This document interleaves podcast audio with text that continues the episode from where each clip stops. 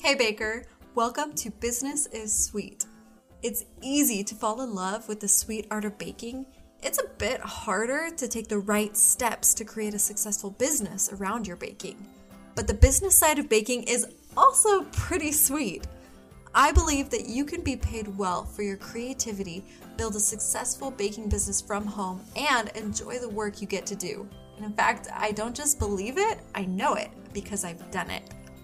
I'm your host, Brett, a self taught home based baker myself who's built a thriving business making a full time income as a wedding cake designer, all from home while raising my two little kiddos. And I'm here to show you how to do it too. Welcome to the show.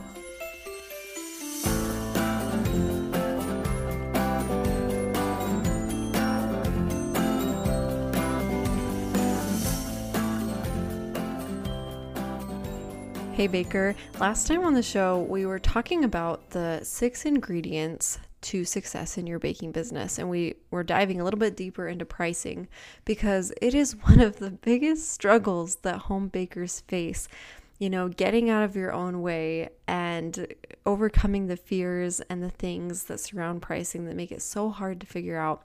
So, I want to take you a little bit deeper and I actually want to give you a little sneak peek into my pricing mastermind course. It is the single most powerful thing that I've created to help home bakers level up in their businesses. It goes all into the mechanics of pricing. I help you calculate your numbers. We go step by step by step through it I give you a workbook so that you can go through the pricing for your own baking business. And we also dive into money mindset and strategy and implementation. Everything you need to know about pricing is in Pricing Mastermind. Today, I'm going to give you a little sneak peek. We're going to go through one of the lessons together. I'll show it to you. You can listen in.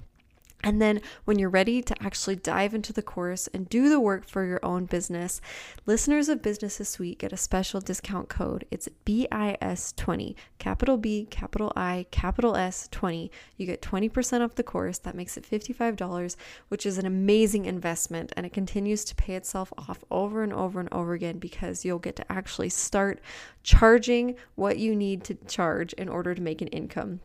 It is the key to growth, and I'm really excited to show you a little sneak peek now. Let's take a listen. When it comes to pricing, there are a lot of things we tell ourselves and a lot of things other people will tell us about pricing that really just aren't true. And we need to debunk those myths in our brain before we can continue. So let's talk about some of those. Myth number one it's morally wrong to charge for this. People don't have money. Based on our discussion up to this point, I hope you can see how that is a totally subjective statement that depends on perspective and experience. And I hope you can imagine how the world needs more women, more moms with money in their hands so they can really stir up some good in society. So, why would it be morally wrong for you to have the resources to make that good happen? It is not morally wrong. Money is neutral. You are good. You will do good things with money. Myth number two the value I offer is a low price. I'm going to win by being affordable. This was literally my strategy when I officially began my home baking business in 2019. It was written in a Google Doc, my little business plan paragraph. I will offer the most affordable cakes. I can tell you from personal experience that that strategy does not get you far what happens? You'll kill yourself. You'll burn out. You'll undercut the market by doing that. You'll set up a false expectation for customers that this is what a custom made delicious product is worth. And you know what else? Price sends a message. Price is loud to customers and they naturally use it as one of the key indicators of the quality of the product they're buying. Pricing too low is just as dangerous as pricing too high because what is the message that your customers get when they see you're offering cakes for $35? What does that tell them about the ingredients, about your expertise and your confidence to create that product? When I go to buy something that matters to me, I don't buy the cheapest one. I just invested in a whole bunch of filming equipment to film this class tripods, lights, a camera. Uh, did I buy the cheapest ones out there? No because I need something that will really do the job, that will make my life easier. So I can make these classes and courses and videos without shabby equipment getting in the way and the stress and the worry that comes with that. Because I'm concerned about quality and about value, and a low price tells me it won't be as good as other options. It won't last as long or be as reliable. Customers intuitively understand this, and they make decisions with this in the back of their brain. Price sends a message. So if your price is too low, that's a problem. But let's take this discussion one step further. Let's talk about why you cannot physically offer the lowest price option and succeed at what you're doing.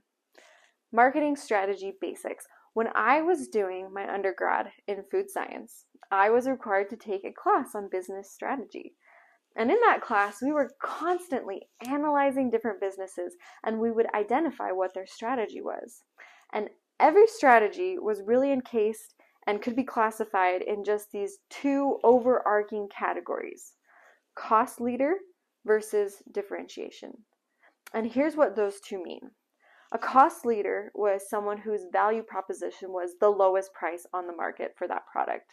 It was about competing with other businesses to undercut them to have that lowest price. Now, differentiation is to create a product that's different than any other on the market. It's custom, it's unique, it's not something you can just go buy at the grocery store or even order on Amazon. Guess which one you are? Yeah, you're a differentiator. How do you know? Is your product custom? Can someone go get what you offer at any old store? You are a differentiator by nature. So here's the thing it turns out these strategies are mutually exclusive meaning by choosing one, you automatically cannot choose the other. It is not compatible to make a unique, custom, made to order product and be the most affordable option out there. Why? Because cost leadership depends on mass production, it's quantity over quality. Because the more product you can produce at once, the more you're able to spread the costs to produce it. Think about it. If you have $10 of business costs and you make and sell one cookie, that cookie has to cost at least $10 for you to break even. But if you can make 12 cookies in that same time it took to make one, then each cookie costs 83 cents to make. The cost is spread over more units sold, so you can charge less. But this takes automation, this takes equipment to crank out more batches per hour per minute. This isn't artist handcrafted cake specially for you. This is a robot cranking out hundreds of the same run of the mill cake designs with the cheapest ingredients. This takes away the focus on quality to focus on quantity. This is Walmart, my friend. This is the big box grocery store down the street. They're a cost leader. This is why their cakes can be so cheap.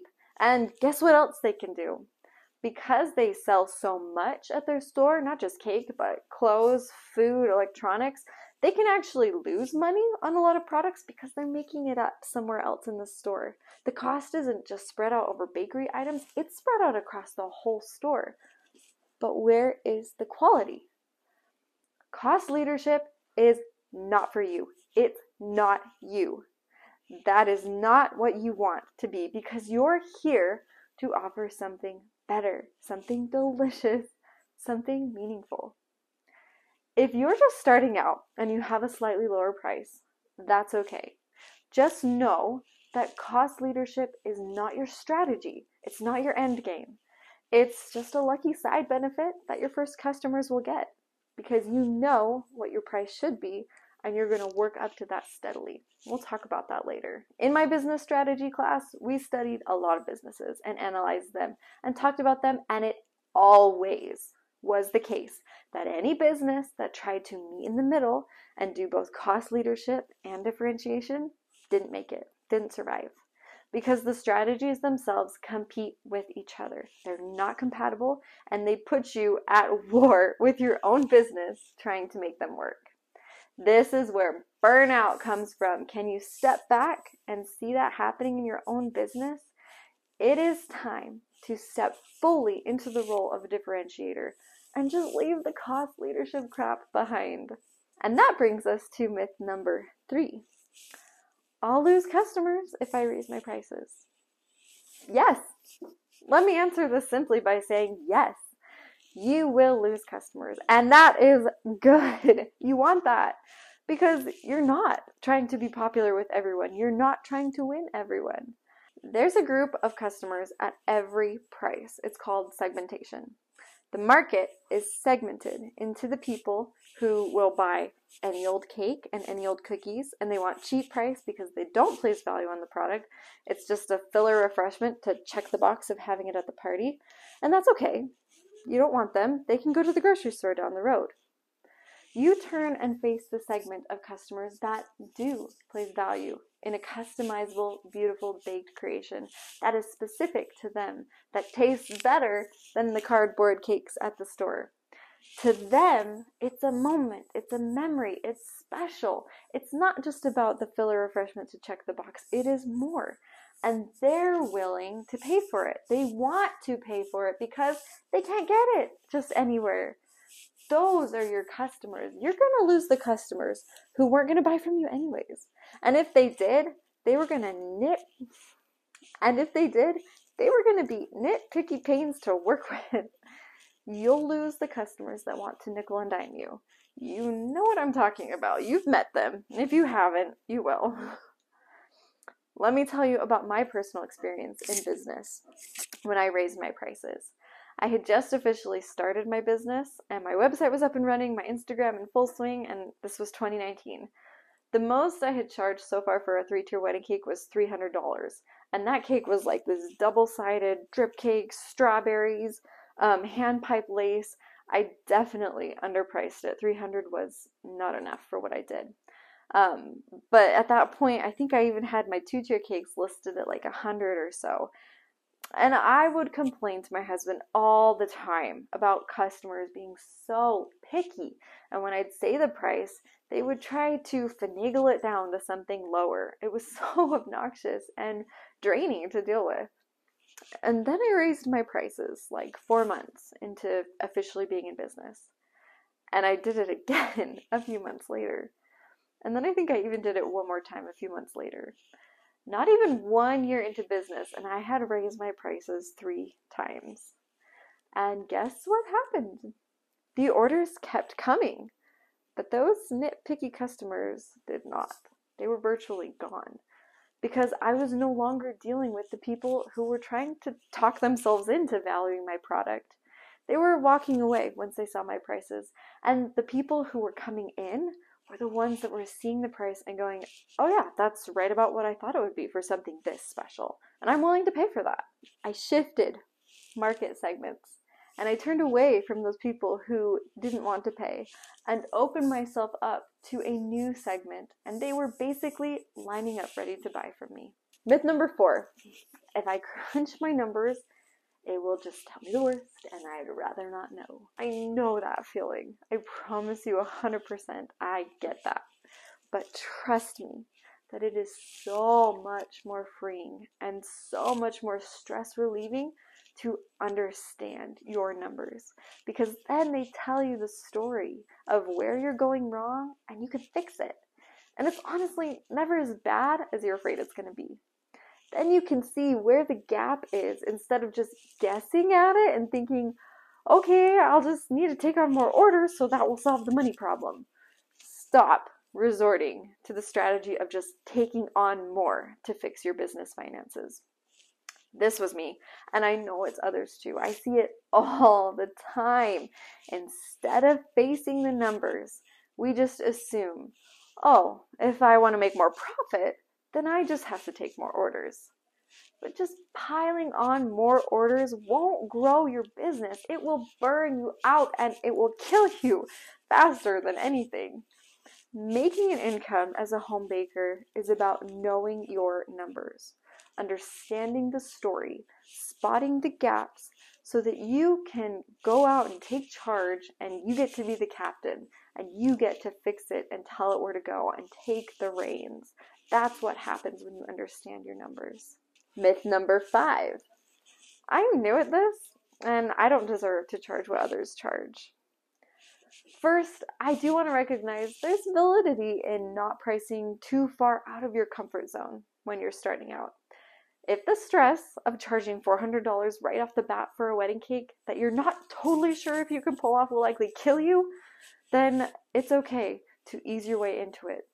But remember, the low price is a lucky side benefit that your first customers will get, and it's not the end game. It's not the lasting strategy. What I want you to know is that yes, you can gauge what surrounding people are charging, what the baker down the street is charging, and you can ease into it if you want. But if you're ready to go, then go. Charge the full amount. And know that nobody gets to be the pricing police. It's your business, it is your rules. Your price is basically an agreement between you and your customer. And there is no law that forbids you charging higher than the lady down the street in the next town who went to pastry school and has 10 years experience doing it. She's not a part of this agreement. It's just you and the customer. What other people charge can have an effect on the customer's buying decision if they're hopping around for options. But in the end, if they want you and what you offer, then that price is between you and them. And you don't have to lower it because someone else who's been in the game longer hasn't stepped fully into their price potential. I hope you enjoyed listening to that little sneak peek of Pricing Mastermind. The main takeaway is that when it comes to struggles with pricing, often it's us in our own way. And it's our own mental roadblocks and our own fears and our own just mindset that trips us up a little bit and stops us from reaching our full potential with pricing.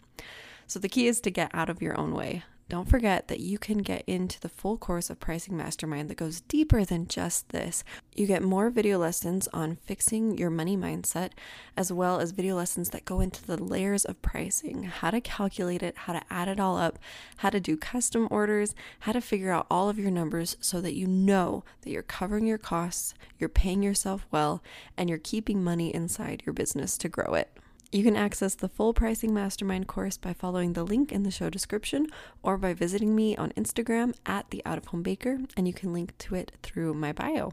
And don't forget to use code BIS20 to get 20% off. That's 20% off for all of listeners of Business is Sweet. Thank you so much for listening today. We've got so much more to cover. We're going to keep talking about pricing and we're going to keep talking about the ingredients to success in your baking business. I can't wait. I'll see you next Thursday when the next episode comes out.